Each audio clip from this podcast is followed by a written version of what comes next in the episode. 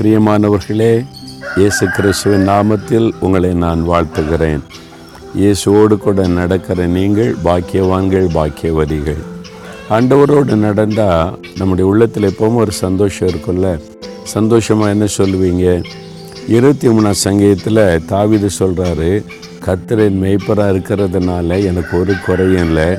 ஒரு சந்தோஷமான வார்த்தை சொல்கிறார் ஆரவசனத்தில் சொல்லும்போது அவர் என் மெய்ப்பராக இருக்கிறதுனால என் ஜீவனுள்ள நாளெல்லாம் நன்மையும் கிருபையும் என்னை தொடரும். அது என்னை தொடர்ந்து வந்து கொண்டே இருக்கும் என்பதாக சொல்லுகிறார்.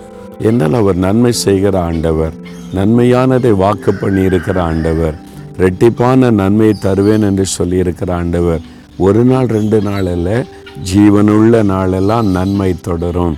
அப்போ இன்றைக்கும் உங்கள் வாழ்க்கையில் ஒரு நன்மை நடக்க போகிறது.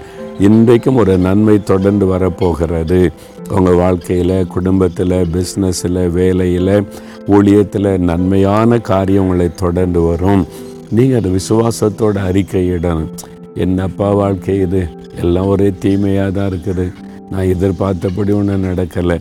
எல்லாம் அப்படி இருக்கு இப்படி இருக்குன்னு தோல்விகளையும் ஏமாற்றங்களையும் சொல்லாதபடி கத்தர் என் மெய்ப்பராக இருக்கிறதுனால நன்மையும் கிருபையும் என் வாழ்நாள் எல்லாம் என்னை தொடரும் அப்படின்னு சொல்கிறீங்களா வாய் திறந்து சொல்லுங்கள் தேவன் அதை கனப்படுத்தி அந்த நன்மையை உங்களுக்கு வாய்க்க பண்ணுவார்.